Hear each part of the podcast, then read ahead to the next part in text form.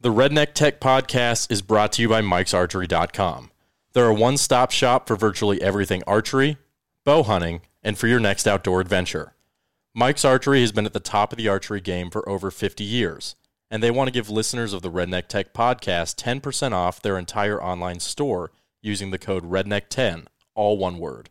Just put the code in before you check out, and your boys will hook you up. The guys at Mike's have always been good to us, and now they can be good to you too. Visit mikesarchery.com and get your gear now. Right here, right here, right here, right here. Yeah. You want it? Meh.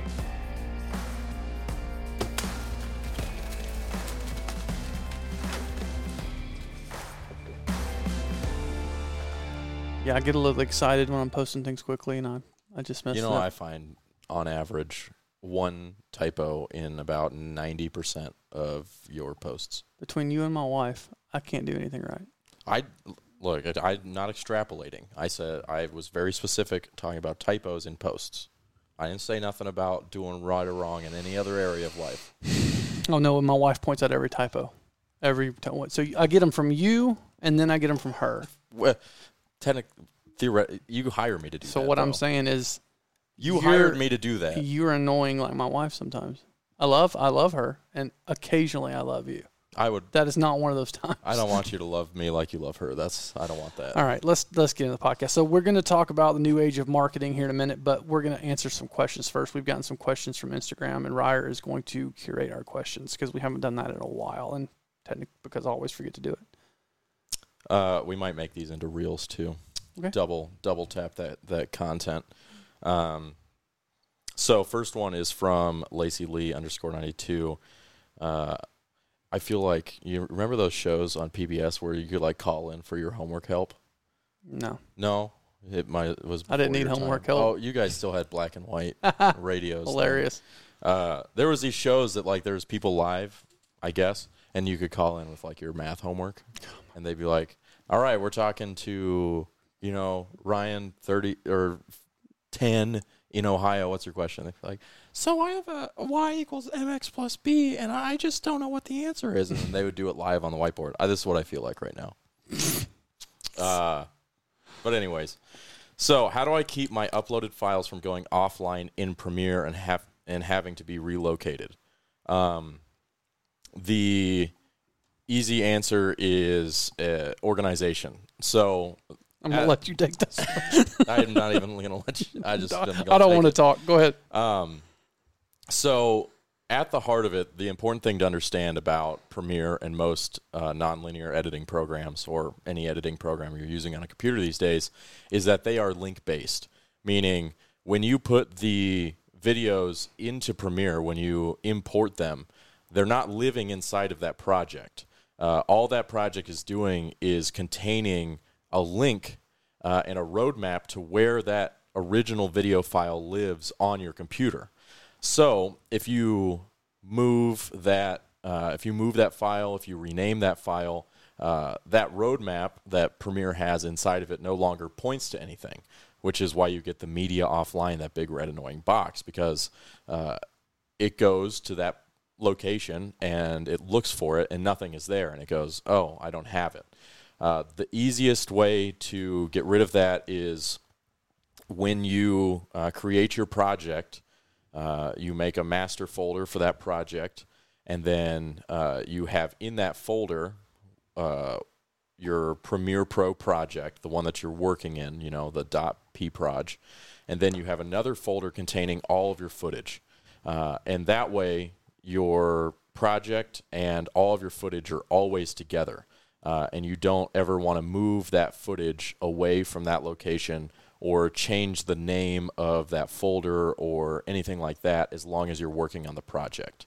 Uh, if you do that and you have what, what people call good digital hygiene uh, and you keep everything organized all the time, then that should avoid that issue. Um, we've got some folder structures that we've designed uh, that we use every day here in the office.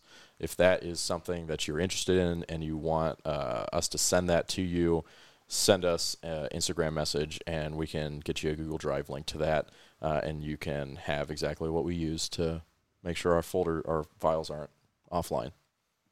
There you go. How was that? You like that? Was More that concise answer? than I thought it was going to be. I'm yes. trying. I'm trying. Sometimes I have a hard time, but All right, now hard stop. Look, you we got to produce these if we're going to make them into reels. Hard stop. Now here's the next one. Go ahead. You're so uh, here's the next one. Okay, go ahead. What's the next question? I tried to I tried to goad him into it. He didn't fall for it. I Mm-mm. started with so. No, no. You're supposed to say what what the you podcast really is long form. what you really need to do is interrupt me right in the middle of the line I'm I saying. could Go. Don't start with so. I could just mute you. I You mean, we could. could always do that. All right, next one. Go ahead. Uh, next one is from at the slick seven, and we'll both off, uh, answer this. Drop a premiere effect that uh, that you like that others probably don't use or know about. like an actual effect or like something that we do in Premiere that people I would don't know I about. would say uh, an effect. I want to do a keyboard shortcut. Can I change mine? Can you do an effect and I do a keyboard shortcut? Um, sure. Okay. I'll talk about keyboard shortcut because it's the easiest one that I've shown to a lot of people that don't know, which is the N um, command, which is the what is that even called? It essentially, if you make a cut and you don't like where it was, instead of hitting Command Z and making that cut again, you can select in and drag that cut wherever you want it to be.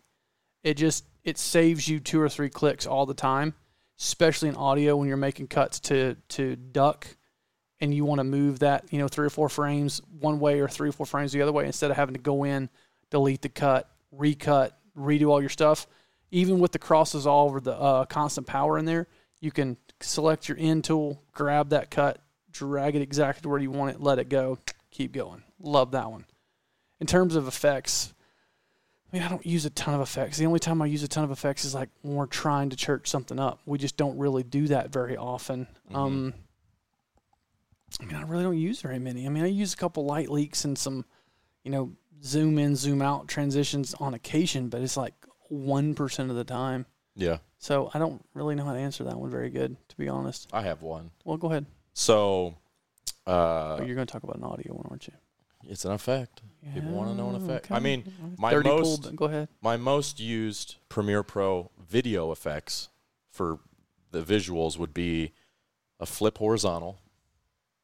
I use those a lot, and then like a dip to black Mm, yeah. or across cross dissolve. yeah, that's what I used to. Yeah. not between two clips, but to just in and out like a graphic Yeah, or something like that. Um, other than that, not a whole ton. I mean, Lumetri color is technically an effect. You just answered Tim's question as he asked. He asked, asked did it. he? I wasn't looking at nice. his. Um, um, but my favorite, I think, slept on effect would be uh, something for a very specific purpose, and it's the uh, simple parametric equalizer or simple para EQ uh, in the audio effects. And uh, EQ is basically like color correction for sound That's It- a good way of describing it. it, it colors the frequencies that you're actually hearing. Uh, and I remember doing some research and trying to figure out how do I really make uh, my vocals stand out from um, my music because sometimes they kind of felt like they were muddled together. Uh, the easiest way, obviously, is ducking your music under that, but sometimes still it re- it didn't come through. Right, the music kind of felt like it was butting heads with the the voice. And there's a really easy thing you can do. Uh, you take a simple parametric equalizer, um, or just a regular parametric equalizer, and you put it on the music, and you make a uh, basically this little trough at about 300 hertz, uh, and and decrease the volume of that uh, area by 5, 10, 15 decibels. And essentially, what you're doing is uh, the human voice lives in a certain frequency range. Uh, that, if you make a trough around 300 hertz and bring it down, it's almost like you're creating this little valley for the vocals to sit in. So you're taking out all of the frequencies, not taking out, but lowering all the frequencies uh, of the music that would that would that your voice would usually want to occupy, if that makes sense. Yeah.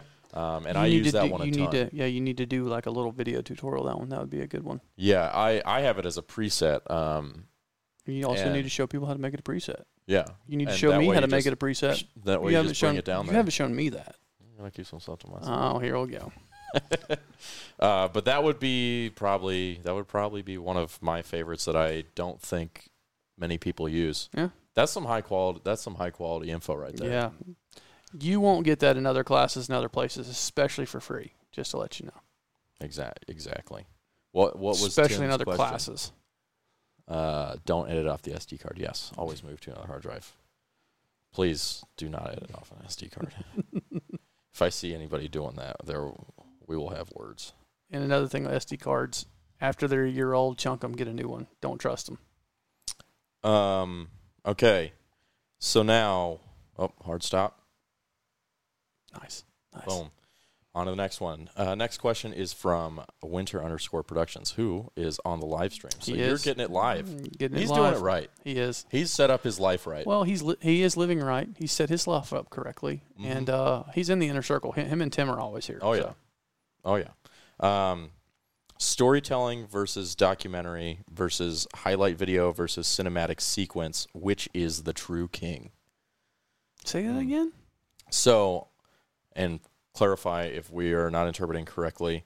Um, but I think he's asking, out of those four, what's the like? What's what's the big baller It, it, between what's the storytelling documentary or storytelling slash doc, uh, highlight video, and then like just cinematic sequence? Well, it depends on what you're doing and what your audience is. But like, if you're asking us, it's anything with a story, documentary style, you know, or a film that has a story. Like, it's got it's got to be a story.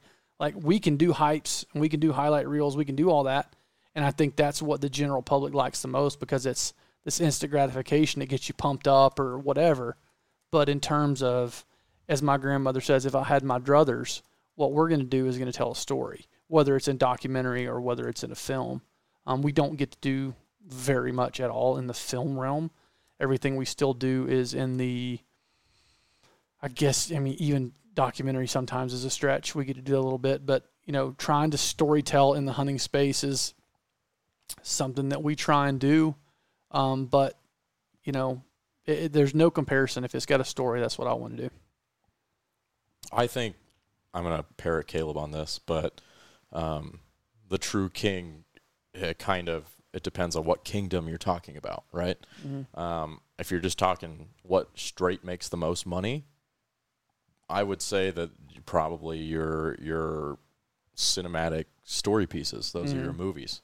I mean, you've got you've got things making multi millions of dollars in box office openings. Yeah. So, um, just generally in the public sphere, I would say the king of of content is going to be They, that long form stuff. You got Netflix shows. they also cost the most, too. though. Right. I mean, they might make the most, but they cost the most. Sure.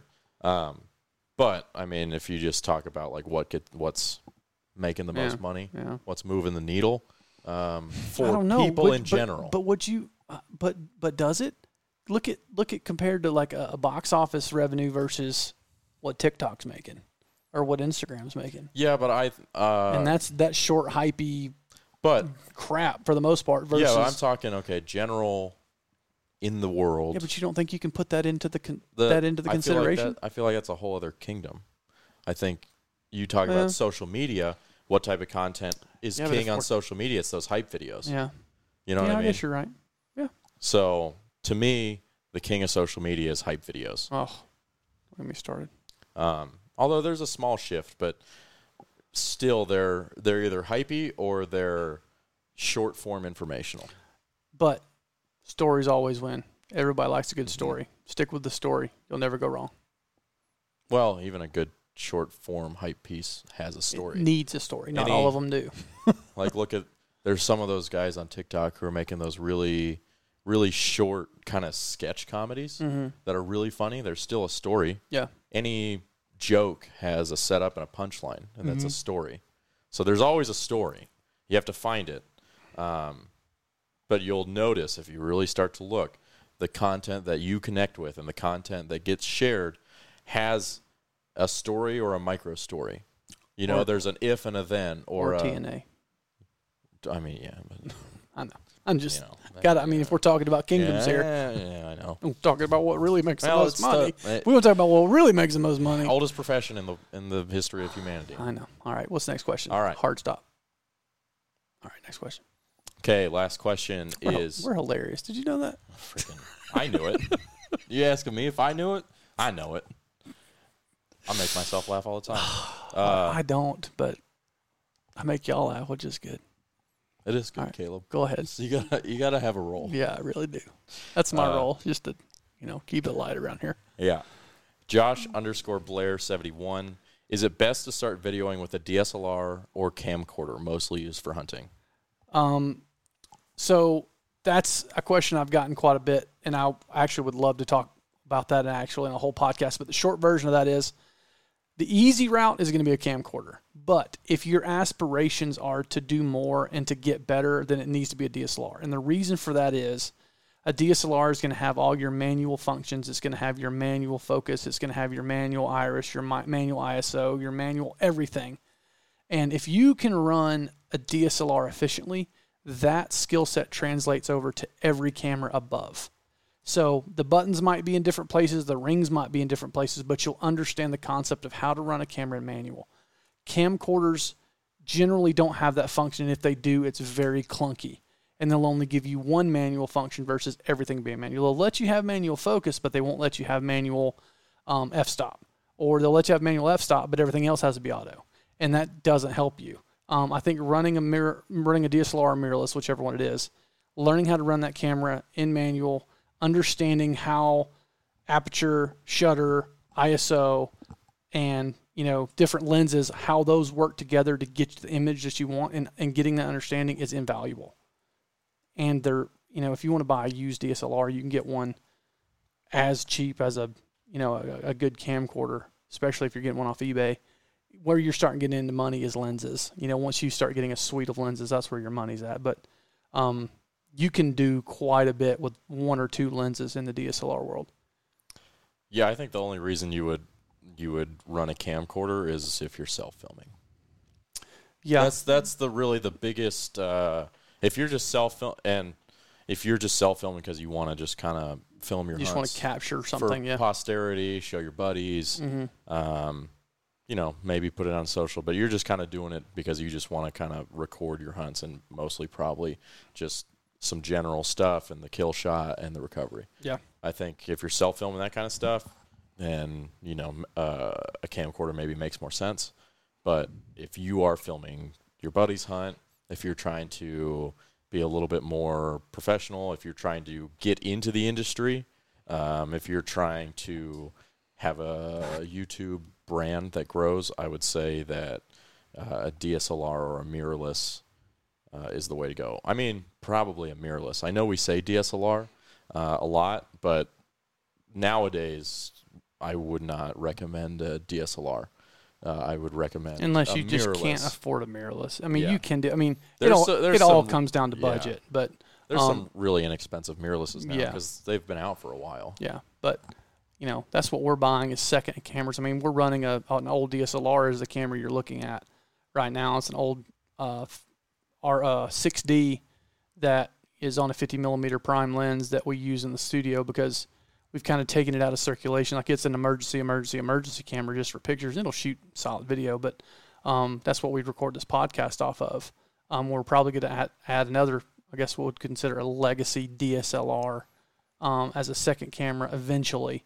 Um, that it- we're I mean, it was a well. There's still professional. yeah, there's still professional using them. photographers using them. Like DSLRs are are great for photography. Oh yeah, They're just not really set up for. and that's another d- reason that we're still talking about is another great reason to have a DSLR or mirrorless over a camcorder is just the being able to take good pictures.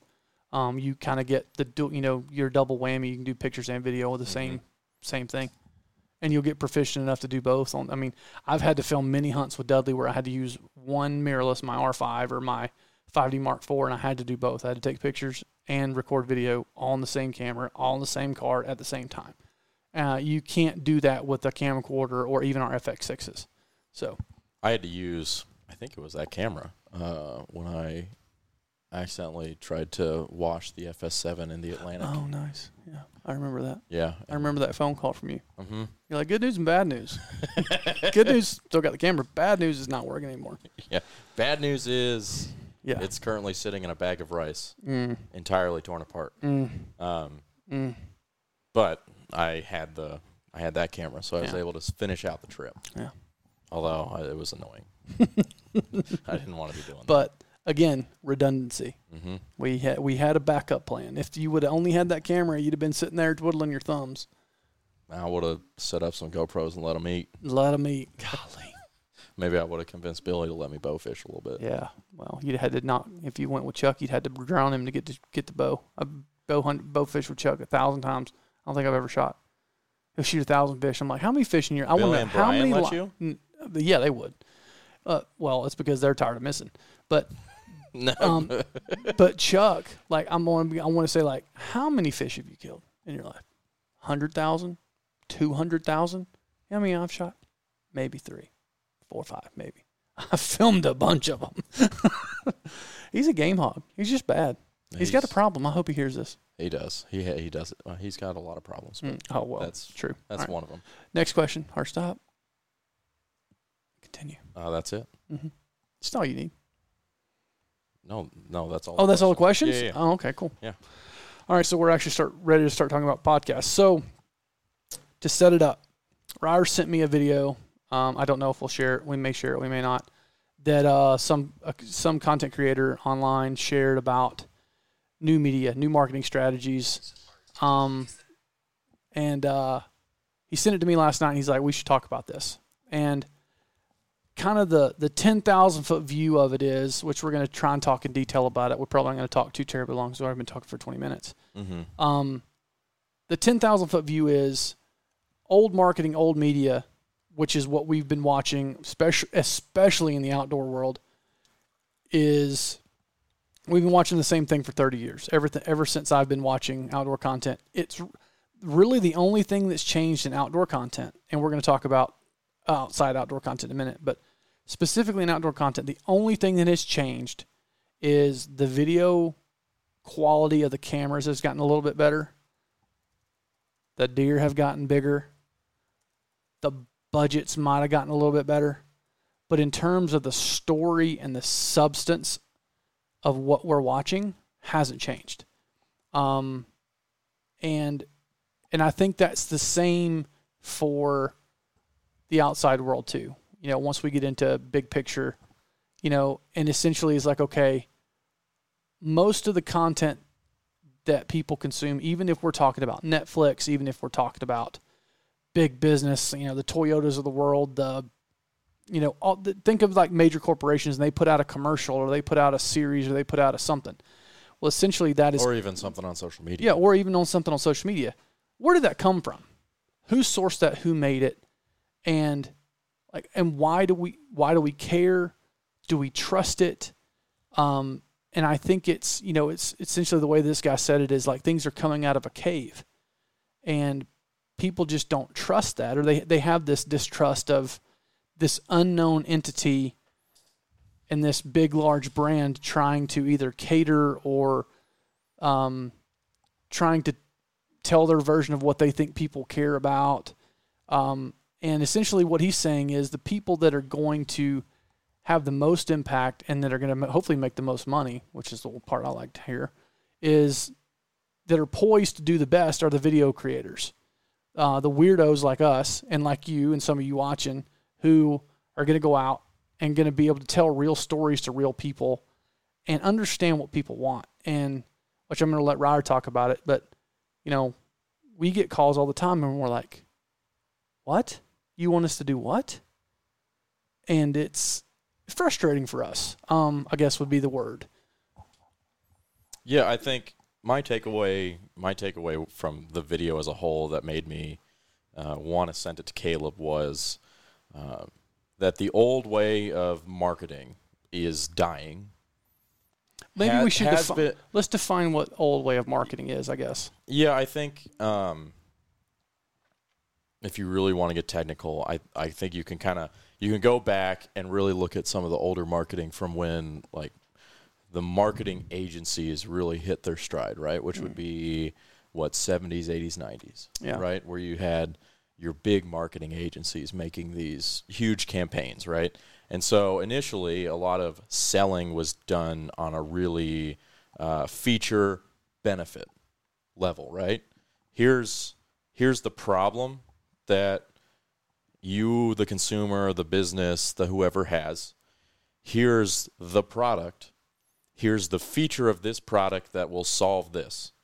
Here's the feature that solves this better than the other competitor's product. Right? It was a very feature based uh, marketing. And you could see that. You go back and look at the ads for old cars. And, You look at every hunting commercial still. right.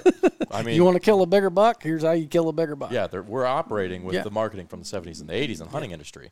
Um, but like I literally just saw it the other day. Uh, I was going through a bunch of old stuff that I had, getting rid of a bunch of just documents that I no longer needed, and I had the uh, the newspaper article for the advertisement uh, for the first truck that I bought because I, I bought a 1991 Ford Ranger uh, used from somebody. I bought it when like in 2015, right? And the guy I bought it from had kept the original advertisement for that Yeah. vehicle in 1990. And in 1990, uh, things were changing in the marketing world, but uh, the ad was like the truck, the cost of the truck, and like here are the features of this truck, and then like oh we have 15 models available or whatever, right? So, you know, 1991 Ford Ranger, uh, manual five Motherfucking Ranger. yeah, five speed manual transmission. You know, it can haul this much. Yeah, it's got yeah. this 2.4 liter engine. Yeah, the list of all the stuff Yeah, that it could do. and, Yeah. and I'm sure that invokes images in everybody's head of all of the advertising from that era was like that, right? And I can haul my ex girl lady, old, old Yeah. lady around that truck. And so for a long time that was the standard. And then uh, there came a point wherever where whoever marketers were like, well, what if instead of selling the features, we sell the experience? Yeah. we sell the feeling of that thing. And Harley that's been- Davidson. Harley Davidson was a good one for that. They did a really good job of selling an experience and a culture. Right. Yeah. And I think that's been, and of course, this is my understanding as somebody who didn't go to marketing school, didn't study mm-hmm. marketing, just kind of intakes a lot of this stuff because I'm a nerd and watch stuff. But that's been the era we've been living in for a long time. Still are. Yeah. Is is experiential marketing, and you look at a. I use car commercials because those are about the biggest budget commercial that you can get, but it trickles down through every single advertise ev- every single industry, and you can take this and apply it and look at it and find examples. But look at a car commercial. What is a car commercial? It's a small story about you know like here's the things that abstractly you can feel if you drive this car, right? Yeah. You drive an F one fifty and you've got like dudes working construction and this like cool edgy like dude rock music and a narrator with a deep voice and just dirt and trailers and tractors and all this stuff because they want to they understand that who they're selling to is a guy who wants to drive a truck and wants to feel manly driving a truck Yeah. right? And so they're going to sell you that feeling. They're Yeah. going to try to sell you through uh, the messaging of that advertisement that if you buy this truck, you'll feel like a man. You're, like, you're a man. Yeah. testosterone. This is a man's truck, right? Testosterone. Yeah. And every vehicle has a little bit of a different feel. Uh, and look at the airlines. You see an airline commercial. What are they selling? They're selling like, oh, if you go with us, you'll be this worldwide traveler Delta. doing adventure and Delta's big on and, that. and being this multicultural person, seeing all these places. when in reality, Delta should sell, hey, you should fly with us because everybody else is trash. Yeah. Literally, everybody else's airline is junk. Yeah, and so that has been the major. That's been through our lifetime the major uh, advertising like Yeah. trend, but it's changing now, Changing big time. and it started changing. You know, maybe I would say three years ago, five no, years I'd ago. put it back further than that. I would say the big change, even though it's still an unnamed face, for the most part, I'd say the to me the first one that started to change it was Red Bull. Um, Mhm. They started to push that, you know, perceptions reality, and um, you know they they kind of wrapped a lot of but things Red Bull one. still that that how they marketed Yeah, is still that. If you drink Red Bull, you're going to be a, a, a badass. yeah, but they're they're you know, selling it- like you drink this, you're Travis Pastrana. Yeah. Well, not anymore. It's Black Rifle, but yes, I see what you're saying. Um, So I think they're still the that's experiential marketing. Now Yeah. I feel like they'll they're transitioning quicker. Okay, so let's talk about how they're transitioning. But I think now, uh, now more and more, the mar- the marketing that consumers are connecting with that's moving the needle is personality and personal based, Yeah, and not personality in the way that oh you've got uh, Michael or you've got John Elway uh, being like hey buy whatever Yeah. product you know yeah. uh, You got it's it's Theo Von. right It's uh, it's um Dave Portnoy. It's Elon Musk. It's Dave Portnoy is probably the best example Yeah. of a company that has used that because he's uh, everywhere, everywhere. and you the major thing that this guy was saying is that people no longer like the feature benefit yeah they'll get that they'll figure it out right Yeah, um, that's later on down the line we don't need to put that in a commercial that's like the last step of the pipeline for people um, these like big budget experiential like commercials uh, are not selling people things like i see a car commercial i see a f-150 commercial i'm like ah, okay whatever yeah. like i don't really care Cool. Good looking truck. um, you see you see uh, Barstool Sports, Dave Portnoy doing something. You've got instant name recognition with Barstool Sports. Yeah. You know, um, the pieces of content that are moving the needle for companies are things that connect with consumers and an audience on a personal level, and they have a certain level of uh, they're casual, they're real, Relatable. yeah. and it feels like there's a human behind that piece of content instead of you've got these giant commercials from these brands those pieces of content don't feel like they were created by a person for people Yeah. they feel like they were created by committee Mm-hmm. just to sell you something, Yeah. right? The pieces of content that are are performing right now are things by people for people. Yeah. Um, in the hunting industry, I think that you've got somebody like Dudley is a great example of that, Mm-hmm. right? Um, you've I I don't know if any bow brands do it, but uh, if they do, I don't know.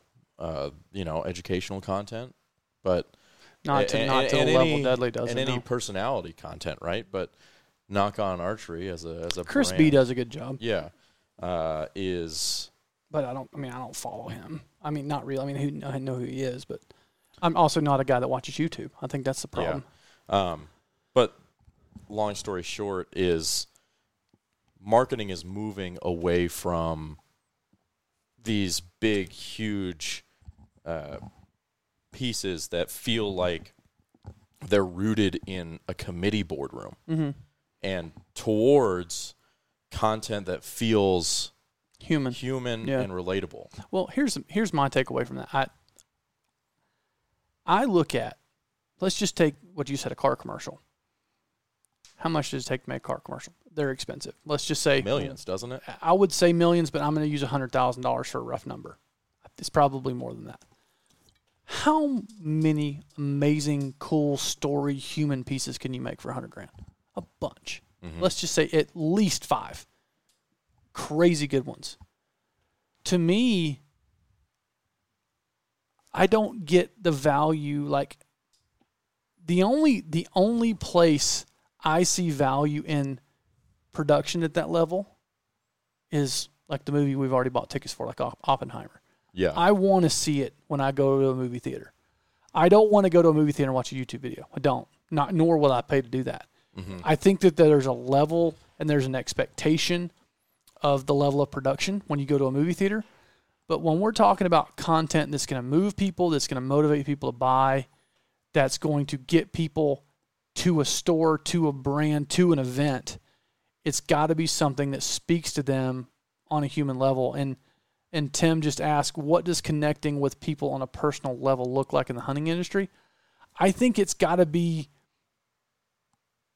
to me, I can tell you what it's not, and that is going to um, some Middle Eastern country and shooting a Marco Polo sheep for eighty-five thousand dollars, and putting that show out there and expecting someone to spend twenty-seven hundred dollars on this custom rifle. You know that that's not that's not relatable. That's unattainable. Is it cool? Maybe. It's just like like I I- guess I relate it back to like I love watching um like documentaries about Everest and people that climb big mountains. But I'm watching it for a cool story. I'm not going to go buy something. I think it's got to speak to me or speak to you or the audience at a level that's at your level, which if we look at demographics, you know, that's $45,000 a year type households, $55,000 a year type households. What does that household look like? Well, it's what we tried to do with the Make It Happen series, and we're still trying to do um, when we have time and we can get budget is create a story or a series that speaks to that guy that makes that much money. All right, you want to do these hunts? Here's how we're doing them. Here's how much it costs. Here's how we're getting there. Here's how much tags were. Here's how we got our license. Um, you're making it to where it's what was the what's the what's the three educate, inspire, entertain. You know, mm-hmm. it, it- you know those are three facets of everything that we do, but at the same time, it's got to be humanized to a level that it's like what Ryder said, which I know we're kind of beating a dead horse. It's got to feel like there's somebody on the other side. You're not talking to the audience or the consumer by committee. It's got to feel like there was a person, there was a purpose, there was thought, and there and it doesn't have to be perfect. I think that's another thing that we miss all the time is like I was editing a video today of Chuck doing the Silencer Central videos and like he has some ums and some uhs and some stumbles and we kept going and I was like I thought about it as I was shooting. I was like, should we fix these? You know, but as I'm sitting here talking about it, like I think that shows that it's a it's there's a person there. Mm-hmm. There's no, no, I'm not saying make your video look like crap because they can't get a word out, but I'm saying there's a human element to what you're doing and what you're putting out, what you're creating.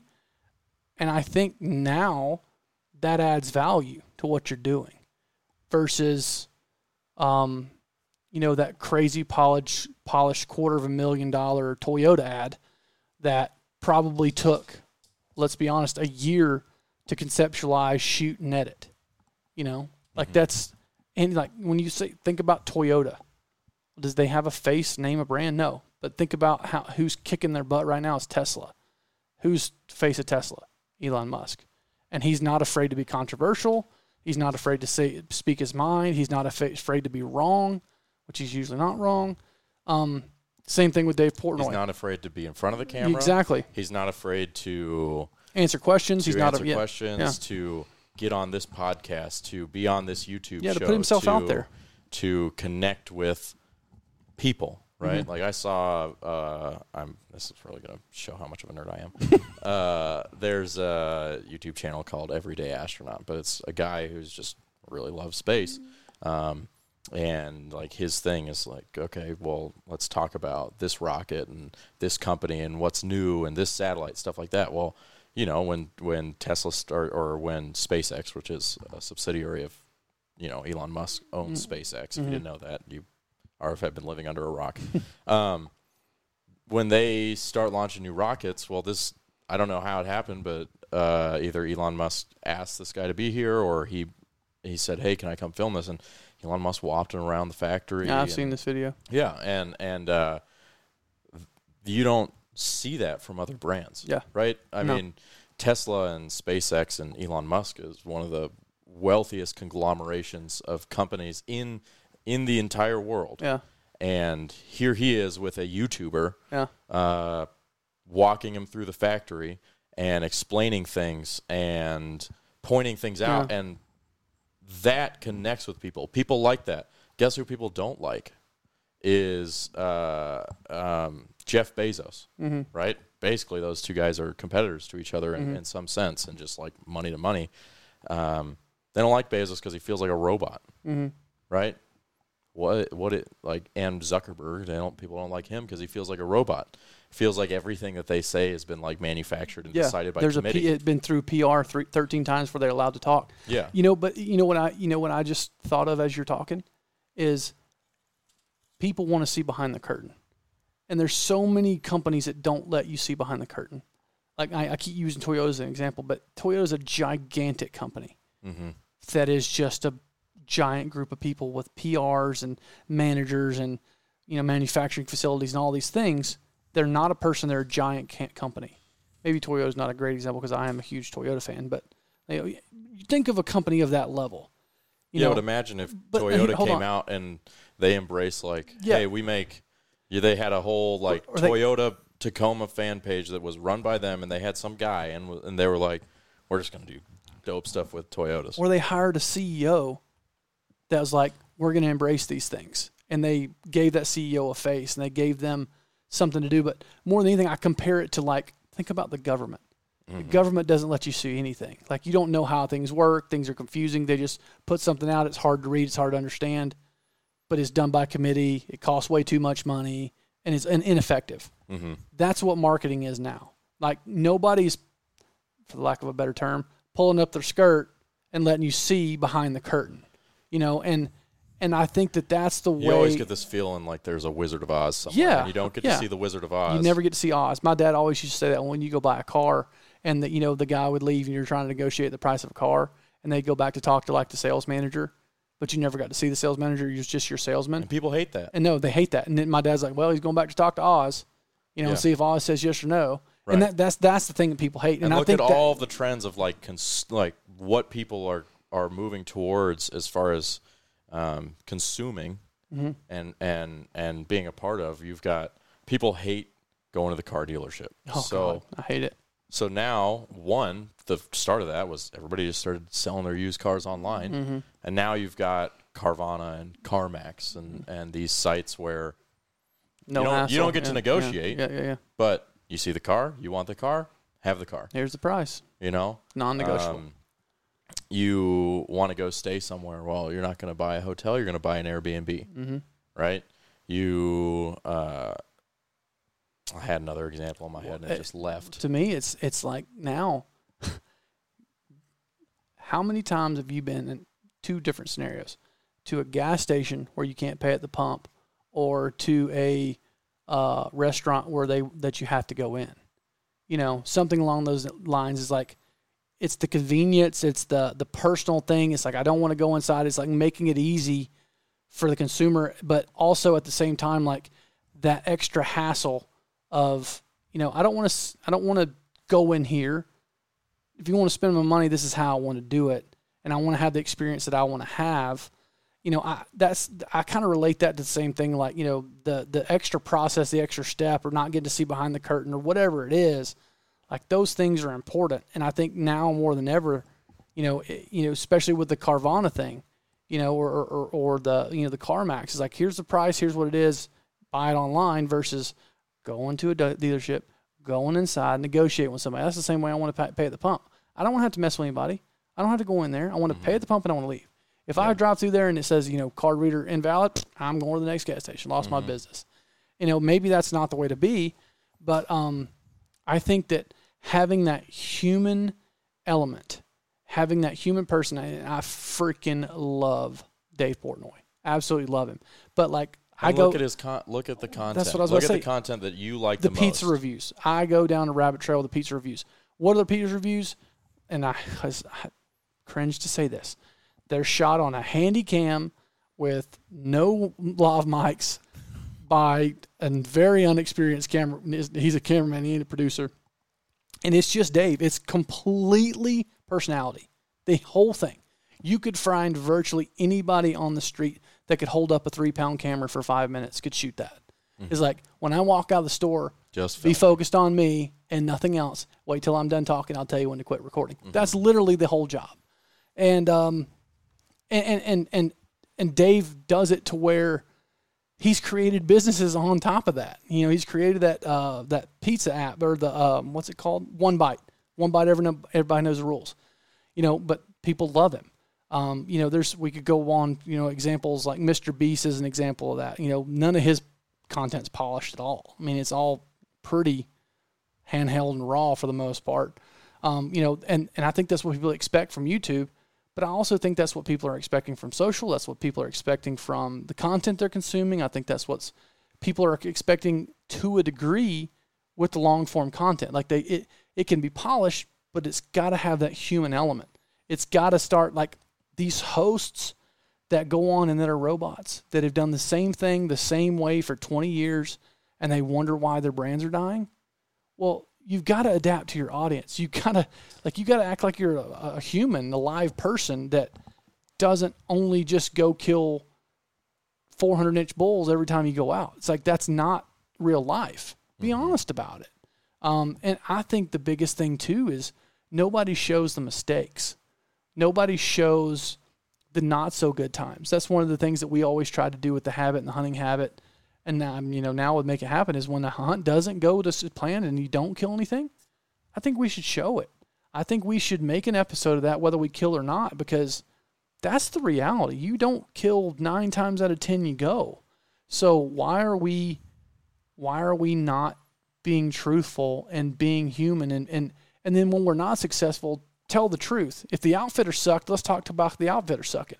Let's just not say, "Oh, the weather was bad." It's like, no, let's be truthful about what's happening. Uh, I made a terrible shot. I shot the de- I shot the deer in the butt. It's like, well, I'm you know nobody wants to see that. It happens. And for the keyboard warriors out there, it does happen. If you've never done it, you've never bow hunted long enough. So it's one of those things that I think we need to be honest about it. We need to be, again, human and truthful about it.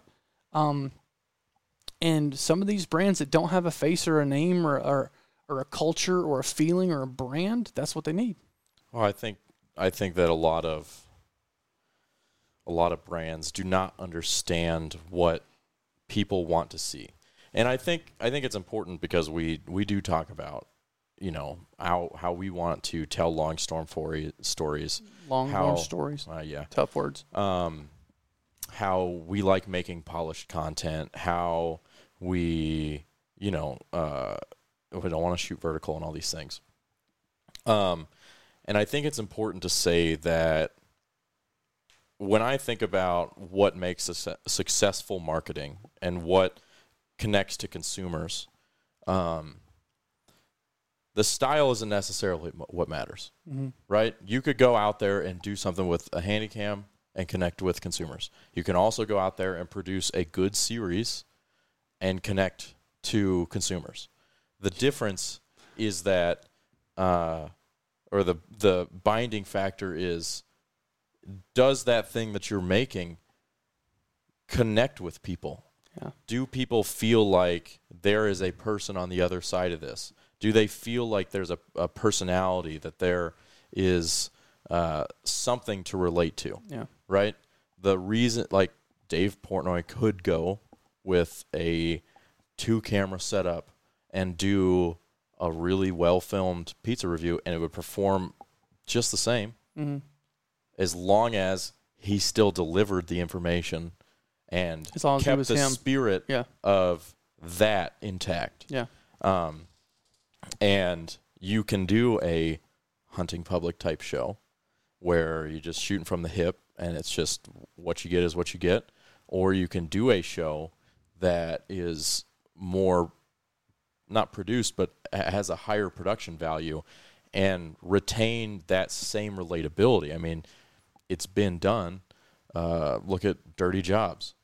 Dirty Jobs is really well produced and people loved it. Why did they love it? Because Mike Rowe was a guy who could connect to people. Mhm. He could relate to people, um, and people enjoyed watching Mike Rowe because when you watch him, you feel like uh, you feel like you can connect to him.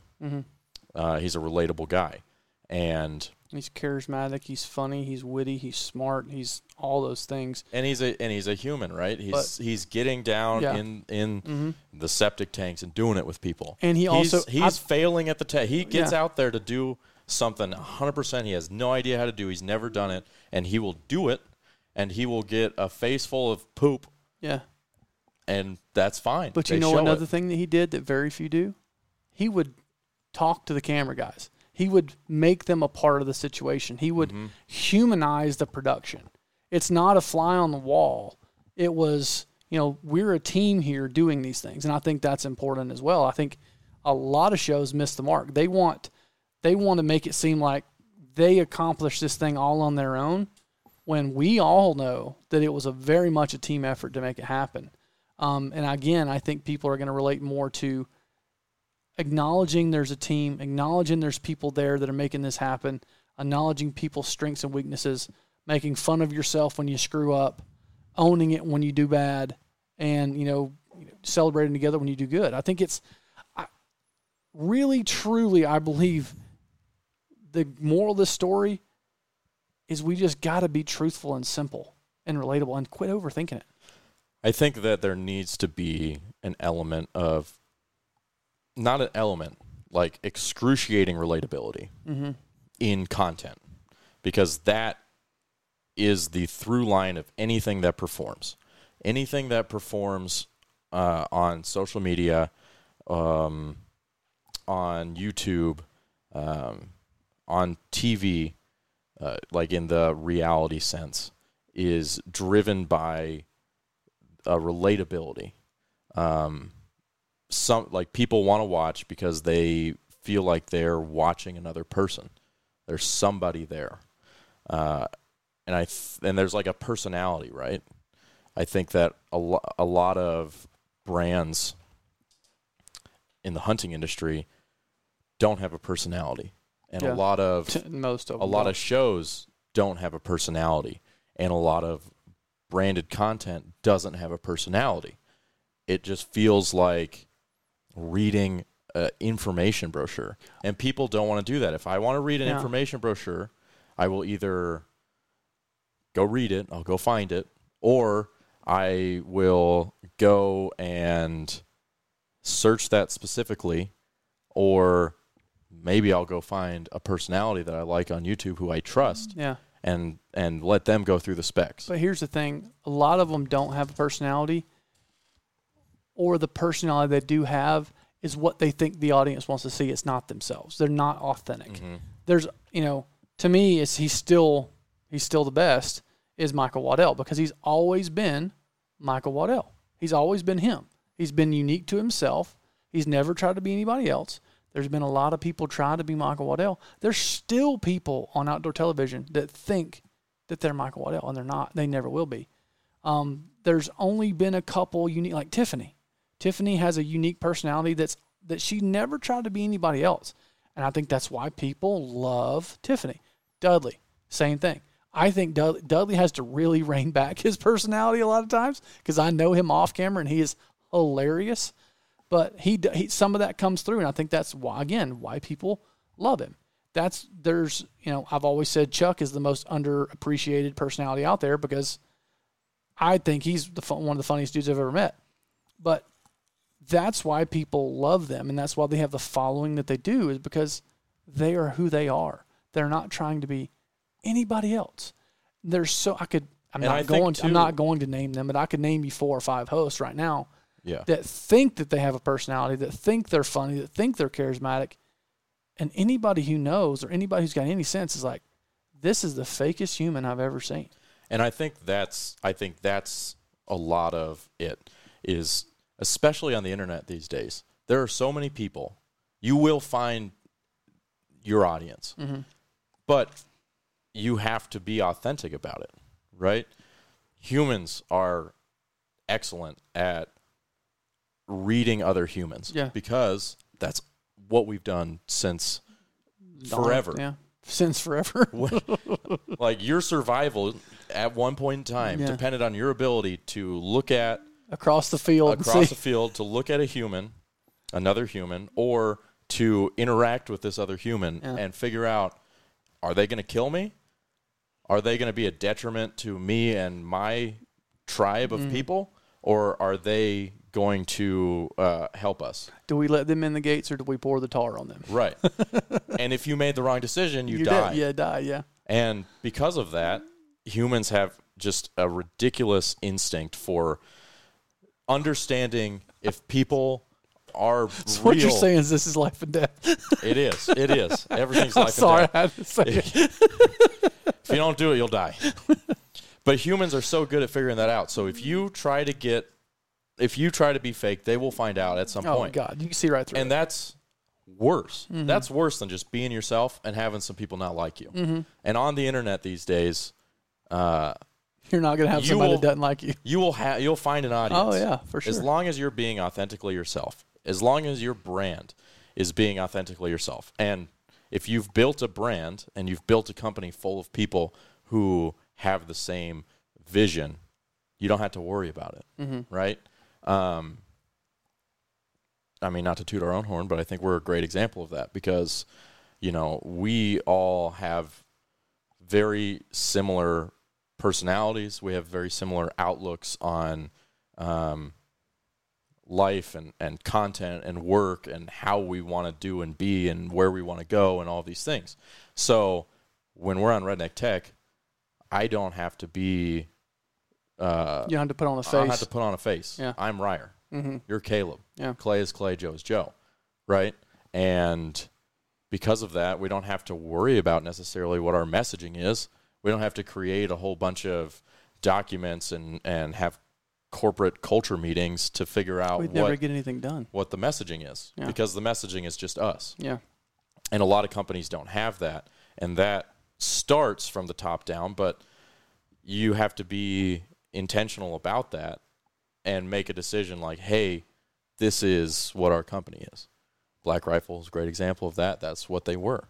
And they, have a face. They a couple have a faces. face. They have faces and a personality, and A defined culture. they're defi- not yeah. they're not the Folgers brand on the Walmart shelf, right? I don't know anything about Folgers. Or The thing I know Starbucks. about Folgers or is- Starbucks. yeah, right. Yeah. And people buy their coffee because they relate to those people, And they stand for something. I, I think that's important too. and um, I think that that is the most important connecting piece of what it's going to take to be successful moving forward in marketing. Yeah. Um, and I the other part of what this guy was saying is that it it's up to people like us to be ready for and help companies make that switch. Um, because companies will begin to understand this Yeah. and they'll begin to realize like we need we need people who can tell stories. We need people who know what the consumers want, what uh, what people want to see. You know, I I think just generally, obviously, I don't have a marketing degree, but I know what people like to see, and I think I have a good instinct on what it is that will connect and won't connect. Obviously, I can't tell you like what video is going to go viral, but Yeah. you know, we have talks Yeah, with. but I think that's different. I don't think of I don't think viral videos and connecting content are the same thing. No, but I think you can look at uh, um, you can look at viral videos as a great example of success, right? The same Yeah. way that uh, you look at exceptionally successful humans as this is the pinnacle to achieve, right? You're you want to be like an Elon Musk or uh, a Joe Rogan or a name your favorite high performing individual, right? Mhm. Not everybody's going to be those people. Yeah. In fact, very few will, but you want to model your life after that to some extent, whatever it is that you want to be like. And so I think viral videos and viral content is the same, Yeah. right? You look at what what are the elements that make these these pieces of content outperform everything else and how can I integrate that into the content that I'm making and the content that uh, this brand and company wants Mm-hmm. in order to walk towards that success.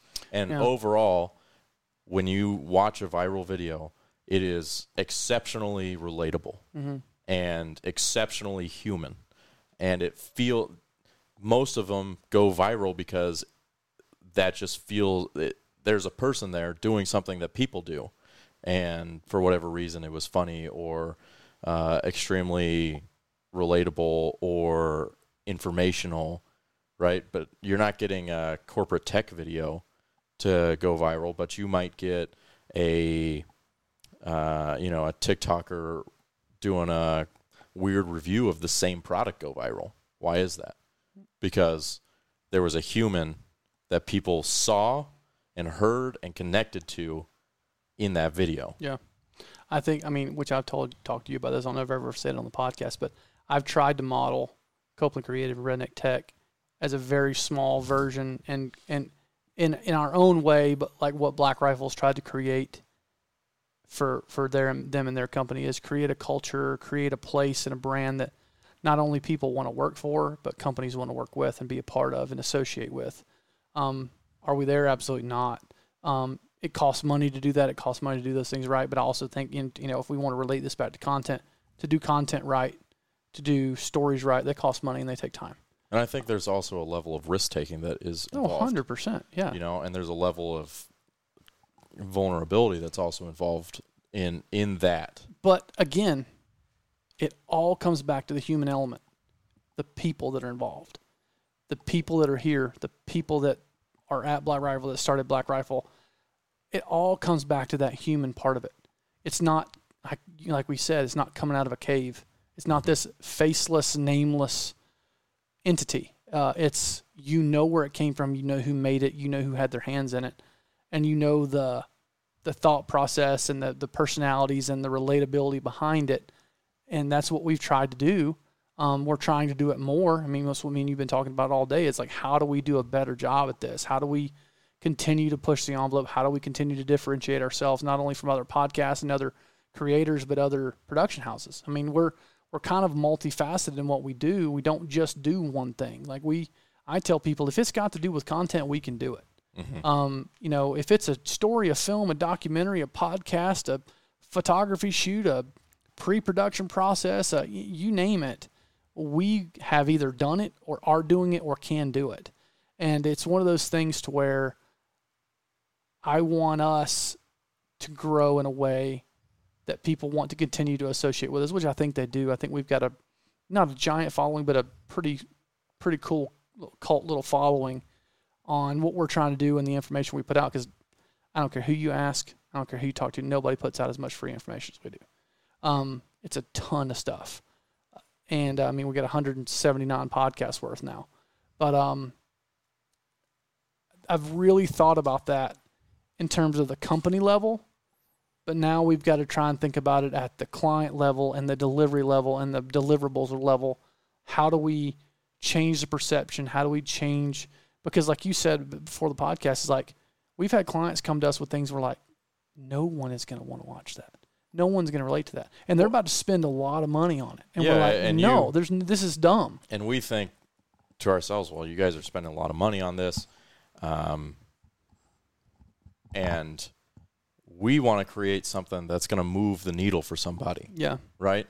Uh, and that we're happy to put our name on right and that that we enjoy working on and uh, sometimes you know you you get those ideas and you're like well that you're operating with a understanding of the consumer that's 30 years old that's Yeah. 40 years old.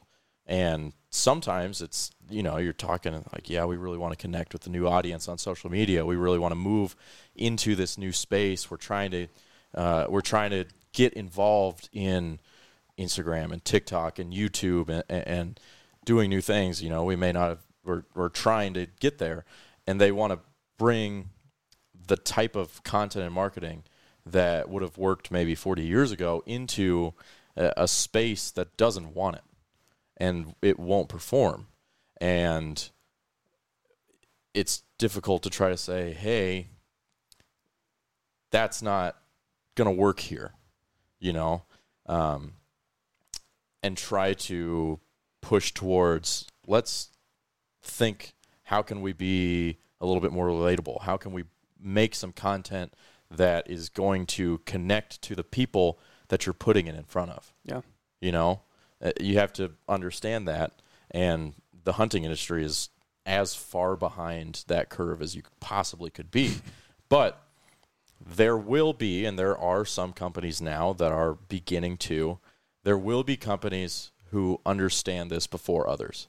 And those companies are going to enjoy a certain um, amount of success th- by leaving behind the other the companies that won't evolve to it. Mm-hmm. Um, and we as content creators need to always be trying to be on the front end of that curve You don't want to get stuck in in the in the old way of doing things because as soon as all that gets outdated, you are now outdated. And now more than ever, companies are going to need uh, people to help them create that kind of content because the kind of content that is going to perform isn't getting created in a corporate boardroom. Yeah. Those ideas are not coming from a giant uh, uh, conglomerate of people. Those ideas are coming from small teams of hyper creative people who understand the brand, the brand's personality, and understand how to communicate to people through human content, through Yeah. relatable content. Yeah. And so I think it's important as content creators to push yourself to be in that space and not just make the stuff that you see that's performing, but to put yourself out there and try to make stuff that is a little bit ahead of the curve. Because at some point, the curve will catch up. And if you're ahead of the curve, you're the first one there when it does. Well, that's an hour and six minutes. That's all I got. You got anything else? Uh, I think we have any more questions. All right, guys. Um, send in some questions, podcast ideas. We'll um, we are we did move the dates back for the class. The new dates for the class are July nineteenth through the twenty. What is it? Hold on. July nineteenth arrival, twenty third go home. Um, we got a couple signed up that kind of carried over from when we had the original dates that I forgot was Father's Day. Sorry.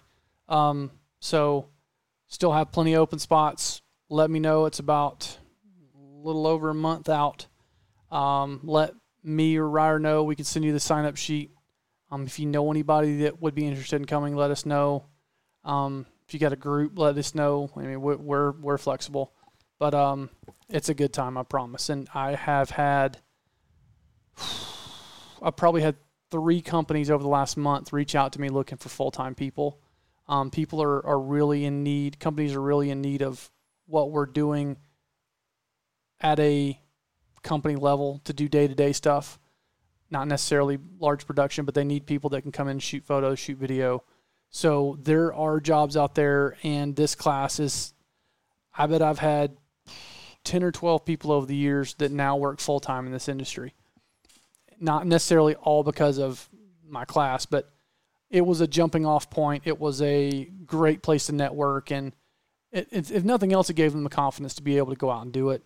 And uh, that's not for nothing. Um, we are we are a resource to a lot of companies that are looking for people.